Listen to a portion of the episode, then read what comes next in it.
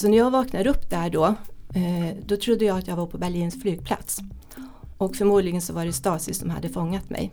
Så att jag gjorde mig fri då från bojorna. Slet jag av mig, alltså den här syrgasmasken var det ju då. Och så kommer Stasi farandes och sätter fast mig igen, vilket ju var en sköterska. Man sa till mig att du kommer nog få stanna här ett tag på sjukhuset. Det är liksom inte några dagar utan det kommer att ta längre tid. På några sekunder så är ens liv totalt förändrat.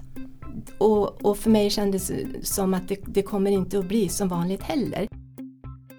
Som specialistsjuksköterska inom intensivvård ser jag dagligen exempel på hur en person går från att ena stunden vara en självständig individ med intressen och ett eget sammanhang till att i nästa stund bli totalt beroende av mig och mina kollegor, med begränsad förmåga att ens uttrycka sig.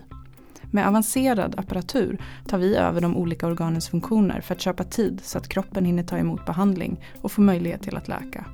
Allt för att denna person ska få en chans att komma tillbaka till sitt sammanhang. Men vem kan bli IVA-patient och hur känns det att vårdas på en intensivvårdsavdelning? Vad händer efteråt? I det här avsnittet av intensivvårdspodden får vi träffa Helene som under en vanlig kväll hemma blev magsjuk. Detta ledde till ett allvarligt sjukdomsförlopp där Helene inte hade överlevt utan intensivvården. Det var en kort del av Helenes historia, men intensivvården har påverkat resten av hennes liv. Jag heter Sofia Lindström och jag har med mig Kalle Storhök. Jajamän, här är jag. Och vi har ju pratat om vad avsnittet kommer handla om, men Kalle, du kan väl berätta lite vad tanken med intensivvårdspodden är överhuvudtaget? Jo, det är ju så här att jag har jobbat inom intensivvården sedan 2010 ungefär. Och sedan 2012 har jag följt upp patienter som har vårdats på intensivvårdsavdelningen. Det här har ju gett mig lite erfarenhet om vilka problem som kan uppstå efter intensivvård. Och nu har jag ju liksom funderat lite grann på vad kan man göra för att nå ut till tidigare patienter och till närstående och allmänt intresserade om intensivvård. Och då har jag tänkt att det här verkar ju vara en väldigt bra idé. Mm. Så det är det som är tanken, att nå ut lite till? Ja, det är det som är hela tanken, att liksom kunna berätta lite grann om intensivvård och vilka problem man kan ha efter intensivvård.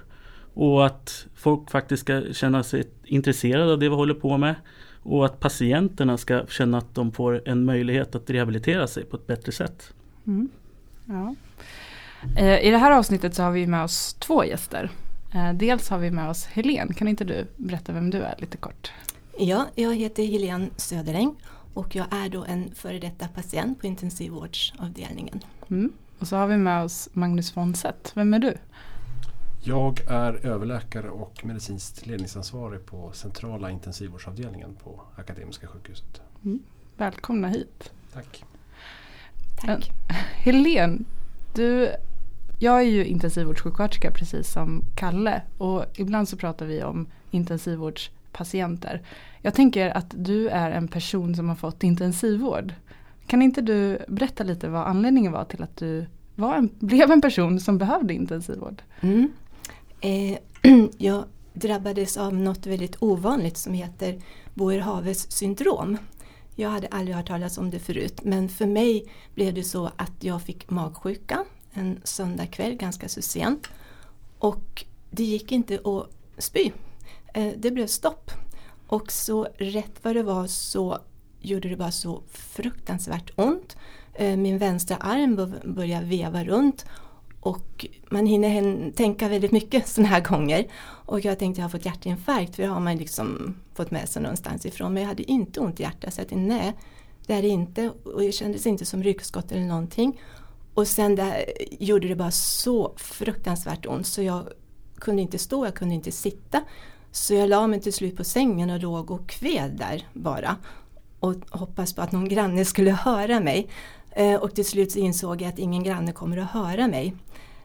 Så då bara samlade jag ihop mig och fick på mig morgonrock och ta mig ut. Jag bor ensam alltså. Ta mig ut till min närmsta granne och bara bankar på där 22:30 på kvällen. Och hon hörde att det var jag så hon öppnade. Och sen kom jag bara ihåg att jag bara skrek hjälp mig, det gör så ont. Och hon kom in då och hjälpte mig att ringa efter ambulansen. Mm. Och Sen tog det ett tag innan ambulansen kom. Och man var helt desperat. Jag har aldrig upplevt sån smärta förut. Och det enda jag sa när de kom, ge mig något smärtstillande. Och så. Och sen försvann jag till och från, alltså i medvetandet. Det gjorde så pass ont. Det som hände då, det var att de förstod inte riktigt hur illa det var med mig. Så att till slut så beslöt de ändå att vi skulle åka in. Jag skulle få åka in till sjukhuset. Men jag fick alltså gå ut själv till ambulansen. Och där tappade jag minnet helt och hållet. Jag bor på första våningen, men mitt i trappen där. Jag kommer ihåg när jag gick ner mitt i trappen och sen är det bara svart. Så där tappade jag minnet. Och det var borta i princip till 4:00 dagen därpå. Då kommer jag ihåg att jag kvicknade till och då låg jag ju på akuten. Då hade legat där hela tiden och man hade fortfarande inte hittat vad som var felet med mig. Och jag vaknade till och mådde ju fortfarande illa. Eller jag hade ju varit vaken, jag hade pratat och svarat allt sånt där, men inget minne överhuvudtaget från det här. Men då vaknade jag till och när jag mår illa, då brukar jag dricka Coca-Cola. Så jag frågade då om jag inte kunde få en Coca-Cola. Men då fick jag ringa efter en kompis och först då kunde jag ringa efter någon vän. Så jag ringde efter Kristin och hon kom då efter ett litet tag med Coca-Cola och fick ju chock när hon såg mig. För jag hade bara sagt, eller jag hade messat, gjorde jag. Jag ligger på akuten och mår illa. Kan du komma med Coca-Cola?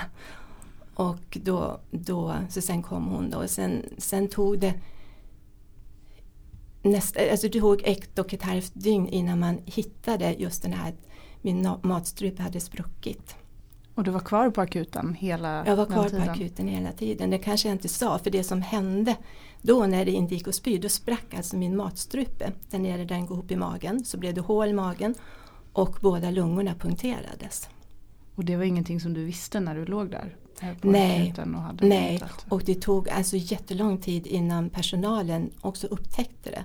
Mm. Man upptäckte först att det blev problem med lungorna, så vad jag förstår så tömde man lungorna och trodde att det skulle bli bra, men sen tog det lite längre tid innan man hittade själva att matstrupen hade spruckit då.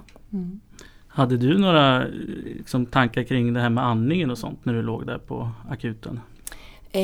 Ja, alltså när jag kvicknade till där då så hade jag jättesvårt att andas. Och det sa Kristin hon kom också, att jag var askgrå och kunde knappt prata och kunde inte andas normalt. Och det jag kommer ihåg då, lite senare så kommer en doktor fram till mig och säger åt mig, djupandas, säger han.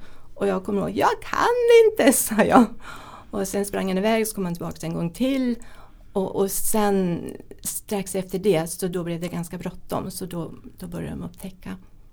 Vad hände då när det blev bråttom och de upptäckte? Då åkte jag ner på röntgen. Mm.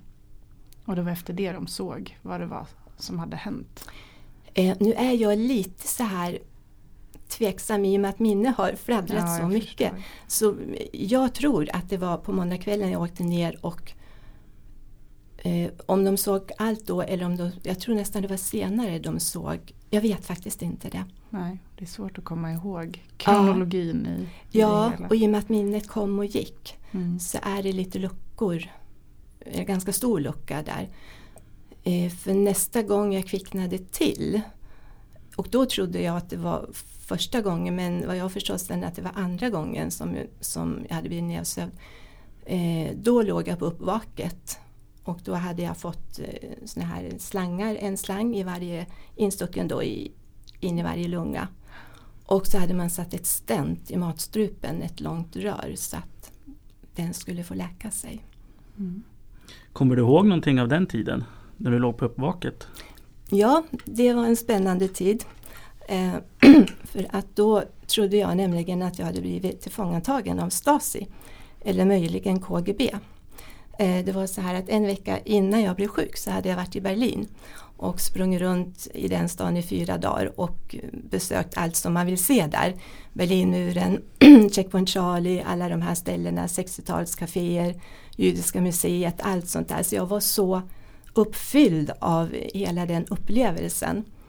Så när jag vaknade upp där då trodde jag att jag var på Berlins flygplats. Och förmodligen så var det Stasi som hade fångat mig. Så att jag gjorde mig ju fri då från bojorna. Slet jag av mig, alltså den här syrgasmasken var det ju då. Och så kommer Stasi farandes och sätter fast mig igen, vilket ju var en sköterska. Och så där höll vi på några gånger tills jag somnade av utmattning. Sen vaknar jag till igen och då ligger jag med min hand och försöker stänga av eller min TV, trodde jag, med en sån här remote control. För då trodde jag att jag låg hemma och tittade på TV och jag ville inte vara med och se den där filmen och längre. Och där helt plötsligt så kom det en klar tanke. För då kom jag ihåg att jag tänkte, men vänta nu, blev inte jag sjuk? Och sen försvann jag bort. Sen kommer jag inte ihåg något mera förrän jag hade kommit till intensivvårdsavdelningen. Jag kommer ihåg på vägen dit en svag sekund. Då mötte vi, eller träffade jag en sköterska som jag kände igen. Och jag var ju liksom på flykt nu, va? Eftersom jag var tillfångatagen. Och henne tyckte jag att jag kände igen som en vän. Så jag liksom bara ropade henne, jag känner igen dig, skrek jag. Och sen somnade jag igen och sen kom jag inte ihåg någonting mer förrän jag vaknade upp på intensivavdelningen då. Var du rädd? Då var jag inte rädd. Då var jag mest arg, tror jag, att jag hade blivit fångatagen och jag ville fly. Ja. Målinriktad, ja. Kände du att du hade några bundsförvanter när du låg där på intensivvårdsavdelningen som hjälpte dig? Eller kände du att alla var, ska man säga, från KGB eller Stasi eller motståndare? Nej. Där hade jag nog bara bundsförvanter, tror jag. Nej, där kände jag mig omhändertagen. Men jag var hela tiden på min vakt. Därför att man visste aldrig riktigt när något skulle hända. Och jag hade hela tiden känslan av att jag måste försöka ta mig härifrån. Mm. Spännande. Hur länge var du på intensivvårdsavdelningen? Nästan en vecka. Mm. Och medelvårdtiden på en intensivvårdsavdelning. Ja, det kanske Magnus vet lite mer om, men det är väl drygt 2 dygn, va? Något sånt där. Medelvårdtiden idag är, som du säger Kalle, väldigt kort. Den är 2 dygn, men många patienter ligger längre. Och då är en vecka ingen ovanlig vårdtid. I synnerhet inte om man drabbas av något så allvarligt som Boerhaaves syndrom. Mm. Det är spännande. Det är ju en väldigt ovanlig diagnos. Jag har aldrig hört talas om den innan du berättade om den heller. Nej. Så det är svårt att veta när man står där hemma och drabbas av plötslig smärta, vad det kan vara. Det är inte det. Jag förstår att du tänker hjärtinfarkt, det är ju det man hör talas om. Ja, precis. Ja, men när kände du att dina tankar fungerade som vanligt igen? Som vanligt, det kom liksom i etappvis, kan jag säga. Den första vanliga tanken, det var då när jag kom ihåg att jag hade blivit sjuk. Och sen kom det liksom som etapper, lite kortare då och då, där jag på något sätt var bortom all smärta och värk och att man var sjuk och allmänt snurrig i huvudet. Så kunde det etappvis komma klara tankar där jag var utom mig själv och kunde på något sätt resonera med mig. Jag kommer ihåg då på intensivvårdsavdelningen, då när jag förstod att man sa till mig att du kommer nog få stanna här ett tag på sjukhuset. Det är liksom inte några dagar, utan det kommer att ta längre tid. Och då började jag fundera, hur ska jag klara det här? För att det hände, alltså på några sekunder så är ens liv totalt förändrat. Och för mig kändes som att det kommer inte att bli som vanligt heller. Man var mitt i livet, jag jobbade heltid, jobbade som kanslist på ett högstadium. Jag var god man för ensamkommande flyktingbarn, jag bara älskade det jobbet. Så man var mitt i ett fullt aktivt liv och det kändes som man bara blev uppryckt. Man sprang fortfarande fast man sprang i luften. Och då komma i, jag kände jag måste hitta ikapp mig. Min kropp ligger här fastspänd med slangar och allting. Men själv så är jag fortfarande i livet som var bara för ett par dagar sedan.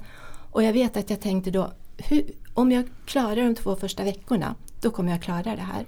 Så jag frågade någon då, hur ska jag klara de 2 första veckorna? Men jag fick inget riktigt svar. Men jag kom på det själv sen, och det gör man ju stund för stund alltså. Minut för minut. Hur äter man en elefant? Bit för bit. Och ibland så kan man bara vara precis här och nu. För mer orkar man inte. Men då blev jag lite lugn i det. Att så får jag klara mig nu, och sen så kommer jag landa i det mera. Jag tänkte på, för att sätta det lite i en kontext det här med intensivvård, så tänkte jag, Magnus, kan inte du berätta lite grann om vad det är vi gör för någonting på en intensivvårdsavdelning, så vi får lite förståelse. Är vi Stasi och KGB? Nej, vi är inte Stasi och KGB. Vi vill alltid väl. Och vi vill alltid de människorna som ligger hos oss väl. Men det kan uppfattas när man ligger där som att vi inte vill det. Vi behöver göra en massa saker för att sköta om. Vi behöver suga bort slem från luftvägarna. Vi behöver stickas för att kunna sätta infarter i blodbanan och ge våra mediciner. Och vi behöver föra in katetrar i matstrupen och ibland urinröret också. Det är obehagligt. Och när man ligger på intensiven så förstår man inte alltid varför man är där. Du beskriver det väldigt bra. Och då är det självklart att man uppfattar det här som grova övergrepp. Vad vi gör på en intensivvårdsavdelning är att vi försöker stabilisera livsuppehållande organ som har slutat fungera. Vid Boerhaaves syndrom så läcker det ofta maginnehåll ut i brösthålan. Och där sitter det 2 livsuppehållande organ, lungorna och hjärtat. Och när den här sura magsyran med bland mat också kommer i kontakt med den, så får man en svår kemisk inflammation som gör att lungorna och hjärtat kan fungera sämre. Och det blir ett livshotande tillstånd. Det kan bli en blodförgiftning. Och det kan också, som du beskriver, att det kommer in luft i lungsäcken och lungorna kollapsar. Och då måste vi gå in och stötta livsuppehållande organ med respiratorer och genom att stötta blodcirkulationen med läkemedel. Mm. Jag har en liten fundering där. Det här med, du har ju haft så mycket helt abstrakta, konstiga minnen helt enkelt som inte har någonting med egentligen verkligheten att göra. Och då kan man ju fundera över hur har du reflekterat så här i efterhand på alla de här konstiga sakerna du faktiskt har varit med om. De här minnena som du har haft. Ja, mycket finns kvar. Fast nu kan jag ju sätta dem i ett sammanhang och det tar inte över mitt sinne. Jag kan fortfarande känna känslan av att om man måste fly och så. Så att det finns, fast jag har ett helt annat perspektiv. Det var andra grejer som hände. Alltså alltid när jag blundade så kom det massa mönster på näthinnan. Skarpa färger som bara rann hela tiden. Så jag var alltid stressad när jag var vaken då och blundade. Då hände det hela tiden. Och det var en väldigt obehaglig värld. Och i den obehagliga världen så fanns det andra saker som jag kommer ihåg att jag fick en uppgift där jag låg. Och det var att dela ut kort. Alltså korten var knallgula. Jag ser dem fortfarande framför mig. Och de var typ 5x7 cm stora. Och de här korten skulle jag fördela på personalen på intensivvårdsavdelningen. Och kunde jag göra det, då skulle alla få ett väldigt bra liv. Det skulle inte hända något farligt om jag inte lyckades. Men då skulle ni inte få det här bra. Och jag brottade så mycket med hur ska jag ordna det här? Och det här var obehagligt. Det var... Ja. Så det finns fortfarande kvar, fast nu har man en väldig distans till det, men det är fortfarande verkligt. Jag funderade lite på då, när det här i början efter din intensivvårdstid och du kanske hade kommit hem, var det här någonting som tog över ditt liv, eller var det bara intensivt då och då, eller hur var det med de här tankarna på det som hände under tiden, under intensivvården? Nej, inte direkt då, för då var man så upptagen med att försöka klara sig. Så att det tror jag, nej det kommer jag inte ihåg att det var jobbigt direkt när jag var hemma. Hade du besök av dina närstående, till exempel Kristin, när du var på intensivvårdsavdelningen? Ja, det hade jag. Så jag är mycket tacksam att ha många vänner som ville komma, och en del kunde komma, men jag var tvungen att säga nej därför att jag orkade inte med för mycket besök. Då rann min energi ut totalt. Så att det var några stycken som kunde få komma, och det var viktigt.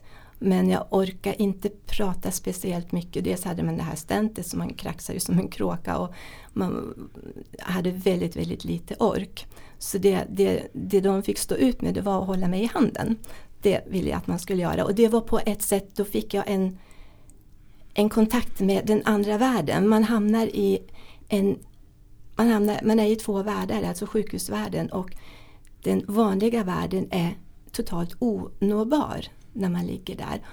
Och för mig var det en kontakt till den verkliga världen, den jag hade varit i. Fanns det någonting annat? Fanns det någonting som personalen gjorde eller så som också gav dig kontakt? Eller fanns det någonting vi kunde ha gjort som gjorde att du fick kontakt med den vanliga världen? Ja, alltså det här låter jättekonstigt, men det som väldigt mycket är ju sterilt och vitt på ett sjukhus, och några sköterskor hade liksom målat sig, och jag kommer ihåg läppstift, de kan jag också komma ihåg lika tydligt som de här gula korten, rosa, knallrosa, rött, och jag kommer ihåg en röntgenläkare kom och skulle röntga mig, och hon hade ett mörkbrunt läppstift, och så det där är väldigt tydligt, och det var också färg, det gjorde att man pignade till på det sättet. Också om man skojar lite, skämtar lite, då blir det inte så, allt är ju allvarligt och det gör ont och det är tungt, och som patient kan man vara ganska besvärlig ibland och ha sina idéer om hur man vill ha det, och man vill absolut inte göra de här sakerna som man ju måste göra när man blir lite piggare, och så ska man ta sig upp och det gör bara ont. Men då var det några som skämtade lite med mig, och då det gör också att man slappnar av, det blir lite mer normalt så att säga. Mm. Jag tror jag har en fråga till Magnus faktiskt här. Om jag återknyter lite grann, du har ju haft jag är ju väldigt intresserad av hur man tänker under tiden man ligger på intensivvården och bearbetar sådana här minnen och sånt. Och Magnus, liksom, varför kommer sådana här konstigheter upp? Vad är det som händer i kroppen? Ärligt talat, Kalle, så vet man inte exakt vad som händer. Men man skulle kunna beskriva det som att kroppens organ slutar fungera som en reaktion på en inflammation och en infektion. Och hjärnan är i det här sammanhanget som vilket annat organ som helst. Och man skulle kunna kalla det här för hjärnsvikt. Men vi kallar det för delirium. Och det är att man befinner sig i verkligheten men samtidigt har overkliga upplevelser. Det är inte alldeles ovanligt att man uppfattar vårdpersonalen som att de är skadade, som jag beskrev tidigare. Man kanske kan beskriva det lite grann som när man precis ska somna. Man kan vara i en dröm men ändå vara vaken samtidigt. Mm. Nu var ju du på intensivvårdsavdelningen i en vecka, men du var ju kvar på sjukhuset. Du fick komma till en vårdavdelning. Ja. Hur länge var du kvar där då? I 3 veckor. Mm. Mm. Hur upplevde du den tiden? I början så var jag fortfarande ganska förvirrad, så att de första dagarna så visste jag ju varför jag var där, och jag visste varför min rumskamrat var där, för henne hade jag sett uppe på intensivvårdsavdelningen. Men jag förstod verkligen inte vad alla de andra människorna gjorde där förutom personalen då. Så det tog mig 2-3 dagar, och sen började jag fatta, sen började jag nog landa lite mer i vad som hade hänt riktigt ordentligt. Och sen var det ju, alltså man skulle ju pigga på sig, och jag fick ju inte äta exempelvis på de 3 första veckorna.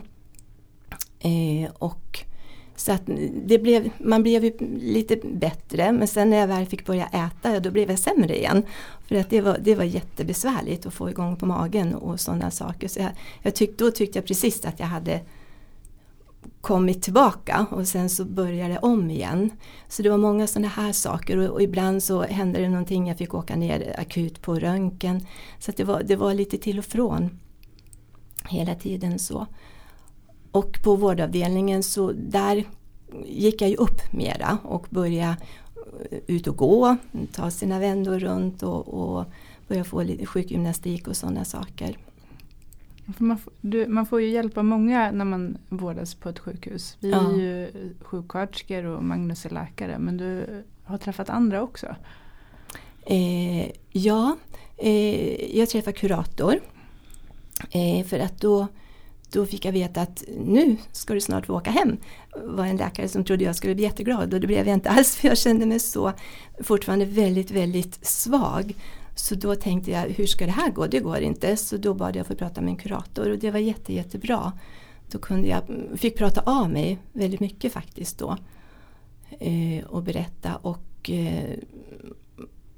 så. Och hon rådde mig och hon frågade mig, har du något nätverk, sa hon. Och det har jag. Jag har ett ganska bra nätverk, så att då rådde hon mig att kontakta mitt nätverk, så att då kom det igång. Då kunde jag börja fundera på det. Mm. Sjukgymnaster träffade jag ju också, som hjälpte mig, och det var bra. Mm. Hur var det att komma hem sen då? Det var när vi åkte hem. Då var jag på några minuter, så kom jag ju då från sjukhusvärlden där jag hade varit så fast och inte visste hur länge kommer jag vara här. Och sen lika snabbt då, så var man ute i den vanliga världen igen. Och det här var alltså mitt i sommaren, det var mitten på juni, det var jättefint, solen lyste, det var en fredag eftermiddag, det var fullt med folk ute på stan. Och det blev för stor kontrast, alltså jag grät hela vägen hem. Det var på något sätt om att då kom allt ikapp mig på någon vänster. Men sen att komma hem till sin egen lägenhet, det var fantastiskt. Alltså bara, jag har en nyckel, nyckeln går till en dörr, innanför dörren är mitt hem. Och där får jag vara nu. Det var jättefantastiskt, även om man var otroligt svag och jag behövde jättemycket hjälp. Jag kunde inte ens tvätta håret själv och så. Men bara att få vara hemma är skönt. Fick du hjälp av kommuner, eller var det nära vänner som hjälpte dig med? Det var nära vänner. Det finns ju att få på kommunen, men det är ju sin process innan det kommer igång och så. Så att i och med att jag hade ett nätverk så tog jag hjälp av dem. Och jag tänker det också så här, att många gånger då som anhörig eller vän så vet man inte riktigt hur ska jag kunna hjälpa den som har blivit sjuk. Och det här är ett jättebra sätt att hjälpa till. Bara att fråga, behöver du hjälp? Kan jag handla åt dig? Kan jag komma hem och städa? Sådana här saker. Och så jag tänker det kan vara bra att veta att det uppskattas så otroligt mycket. Hade du vågat ha så mycket hjälp av dina vänner om inte kuratorn hade rått dig till det? Nej, det hade jag nog inte. Inte så liksom som jag gjorde. Nej, där fick jag nog en liten puff. Ja, så är det. Bra råd. Det var ett väldigt, väldigt bra råd. Mm. Men du började inte jobba första dagen du kom hem, antar jag? Nej, det gjorde jag inte. Jag hade ju fortfarande stentet kvar. Alltså båda slangarna från lungorna var ju borta. Så när man tog den andra slangen då fick jag åka hem. Men jag hade stentet kvar och det var väldigt, väldigt besvärligt. Man slämmar igen och får hosta upp hela tiden och gör ont, gör det. Så att det hade jag nog kanske 3 veckor till, tror jag. Så jag var sjukskriven 1,5 månad till efter jag kom hem. Var det rimligt lång tid, tycker du? Eller var det för långt eller för kort? Eller? Det var för kort. Jag var inte alls redo att börja jobba heltid efter det. Men den läkare, den läkare jag frågade då, han höll inte med om det, utan han tyckte, men du är frisk nu, så ut och lev livet. Han kunde inte se någon anledning till att jag inte skulle kunna börja jobba heltid. Så att då gjorde jag så att jag gick och började jobba heltid, och efter 2 dagar så gick det bara inte längre. Så då ringde jag tillbaka, och den läkare jag pratade med då, han sjukskrev mig direkt halvtid. Så att då jobbade jag halvtid ett bra tag. Hur länge sedan var det du var? Ja, det här hände 2015, mitten på maj. Mm. Så det är egentligen 3,5 år sedan? Ja. Det är det. Och hur fungerar det idag då? Ja, det är så här att det tillstötte en komplikation, så 3-4 månader efter det hände så fick jag feber, och jag var ju fortfarande väldigt, väldigt flåsig. Jag flåsade som en flodhäst, så de var riktigt oroliga för mig på jobbet. Så då gick jag tillbaka, och man gjorde en ny undersökning, och sen tar det ju sin tid. Så jag fick remiss och kom till slut till, vad kom jag då, lungmottagningen. Och då upptäckte man att jag hade fått en inkapslad varhärd. Så det fanns kvar, alltså spyor i min vänstra lunga som hade kapslat in sig. Och så 9 månader efter min första operationerna så fick jag göra en ny stor lungoperation som tog ungefär 5 timmar. Så då blev det ytterligare en sjukdomsperiod där. Hur länge var du kvar på sjukhuset? Då var jag kvar 10 dagar på sjukhuset. Mm. Men det var så tufft att komma tillbaka. Jag fick så mycket stark medicin som jag kände mig som... Det fick jag ju första gången också, men jag var riktigt, riktigt drogad. Och sen var jag ju hade ju inte kommit tillbaka från den första omgången och fick lov att göra en ny operation. Så att det var ju mycket tuffare. Mm. Jag tänkte byta lite spår bara och fråga, jag håller ju på med uppföljning av tidigare patienter, och anledningen till att vi sitter här idag är ju faktiskt delvis på grund av det faktiskt. Vi träffades ju, Helene, för kan man säga ett tag efter att du låg på intensivvårdsavdelningen och kom till våra mottagning. Jag tänkte du kanske kan få beskriva lite grann om dina upplevelser av den här uppföljningen som har varit. Ja, jag kan väl säga så här att det känns som en dyrbar present till mig att jag har fått tagit del av den. Dels så var det ju telefonsamtal. Sen har jag också fått besvara väldigt mycket frågor, några luntor där. Och bara besvara de frågorna gjorde att jag förstod att jag var helt normal. Som kanske inte orkade allt det här som jag kanske förväntade av mig själv och som andra förväntade sig av mig. Och som jag trodde att samhället förväntade sig av mig. Därför att jag hade fått problem med Försäkringskassan och sådana här saker. Och då få se att nej, men jag är helt normal. Det tar tid att bli frisk från en sån här käftsmäll som jag hade fått. Och jag fick också komma och hälsa på intensivvårdsavdelningen fick jag möjlighet till. Och det hade så stor betydelse för att förstå min situation. Sen var jag också med på en återträff. Mm. Och det var ungefär 2 år efter jag hade blivit sjuk. Och då hade ni som en slags ni informerar väldigt mycket och berättar vad händer i en människa som, om man har haft en blodförgiftning. Och hur lång tid tar det innan man kan... Vad händer i kroppen om man har haft lunginflammation och sådana här saker. Alltså... Jag var helt chockad över att få den informationen. Därför att då förstod jag att som jag mår, det är helt normalt. Det är inte konstigt. Och det räddade mig. Det gav mig tillbaka tron på mig själv. Och det gav mig också förståelse och redskap att kunna hantera min situation. Och ta mig framåt helt enkelt. Du måste ha haft helt andra förväntningar på hur det skulle fungera då, innan den här informationen kom. Ja, visst.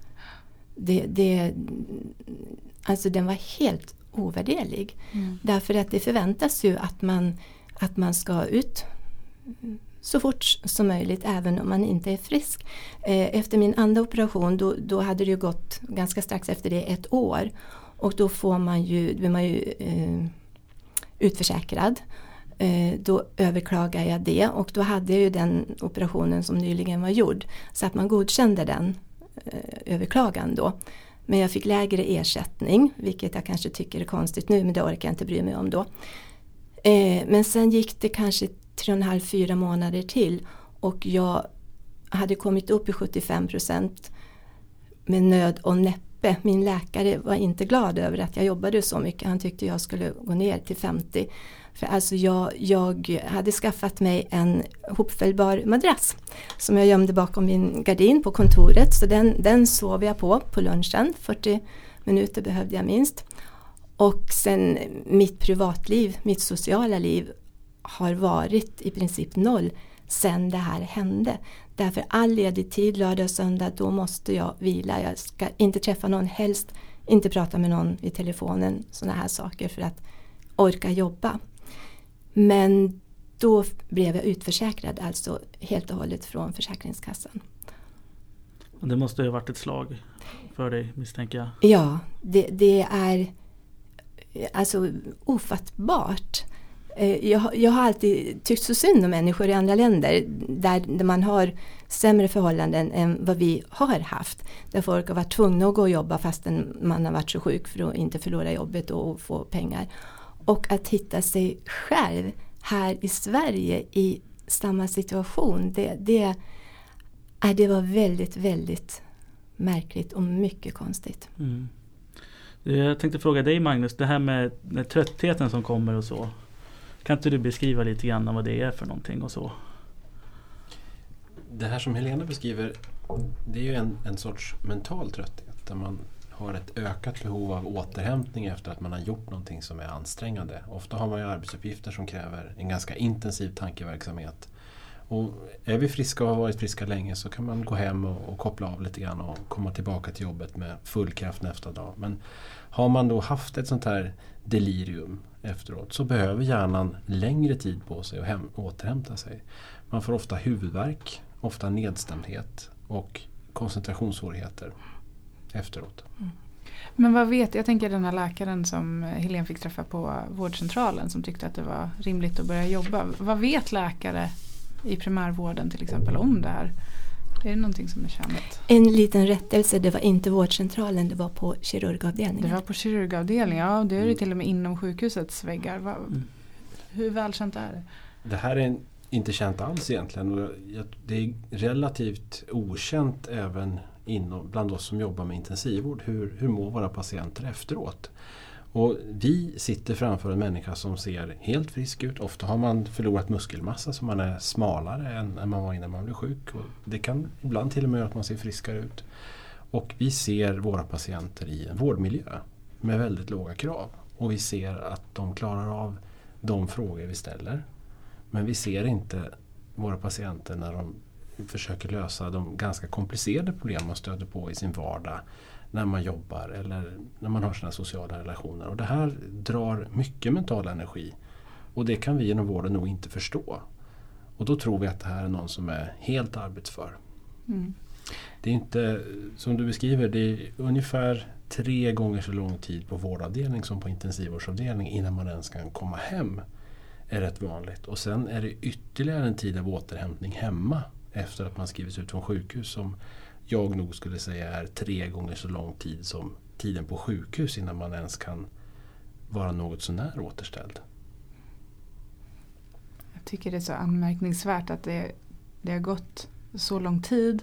Och precis som Magnus är inne på, intensivvården är ju den minsta delen av det här förloppet. Och än idag så kan du inte leva livet som det var innan. Ja, nej. Mm. Det är viktigt för oss också tror jag att veta.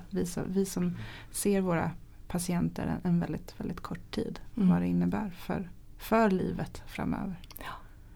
Och som du också beskrev i början hur Du var mitt i livet. Mm. Du är inte kroniskt sjuk eller multisjuk och du är inte en 25-åring med motorcykelkörkort. Liksom. Vem är intensivvårdspatienten? Ja, det är vem som helst. Det kommer som en blixt från klar himmel. Ja. Mm. Jag tänkte fråga, det blir väl lite slutklämmen snart det här, men liksom, vad har du för tips till tidigare intensivvårdade patienter liksom, som du skulle kunna ge dem? Ja, dels det som vi har pratat om redan, att våga ta kontakt med vänner och anhöriga och be om hjälp. Jag tror att många av dem blir glada och kunna hjälpa till på olika sätt. Sen en sak som jag insåg ganska tidigt var, alltså jag fick ju magsjuka och det här hände, och då kan man ju få lite panik. Dels kan det hända igen, och jag vet att det kan hända igen, det har jag fått svar på nu, och då kan man bli rädd för att gå till restauranger och besöka ställen som kanske skulle kunna vara farliga, att man kan få något magsjukeaktigt. Och då bestämde jag mig för att det här måste jag gå emot. Så jag gick ut på restauranger och trotsade det för att inte få fruktan för hela ursäkta mig. Så det är ett tips.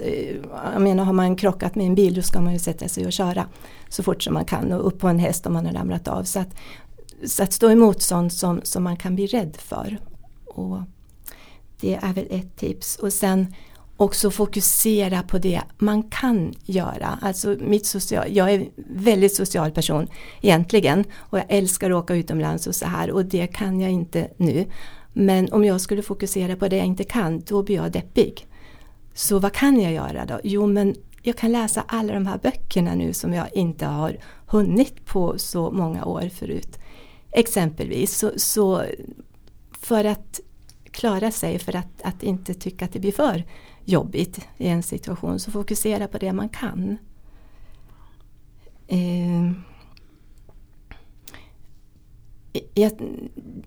En sak som också är väldigt besvärlig när man, dels man kommer hem, är i sitt hem, men sen ska man också ta sig ut bland människor. Det var väldigt jobbigt. Och då är tips att ta med någon god vän. Gå inte ut helt ensam. För att då är det enklare. Och ett tips till du som har någon som har råkat ut för någonting. När du träffar den personen, gå fram och säg hej. Gå fram och ta kontakt. För att det orkar man inte själv. Det blir för jobbigt. Man har fullt upp och bara ta sig ut och vara bland människor.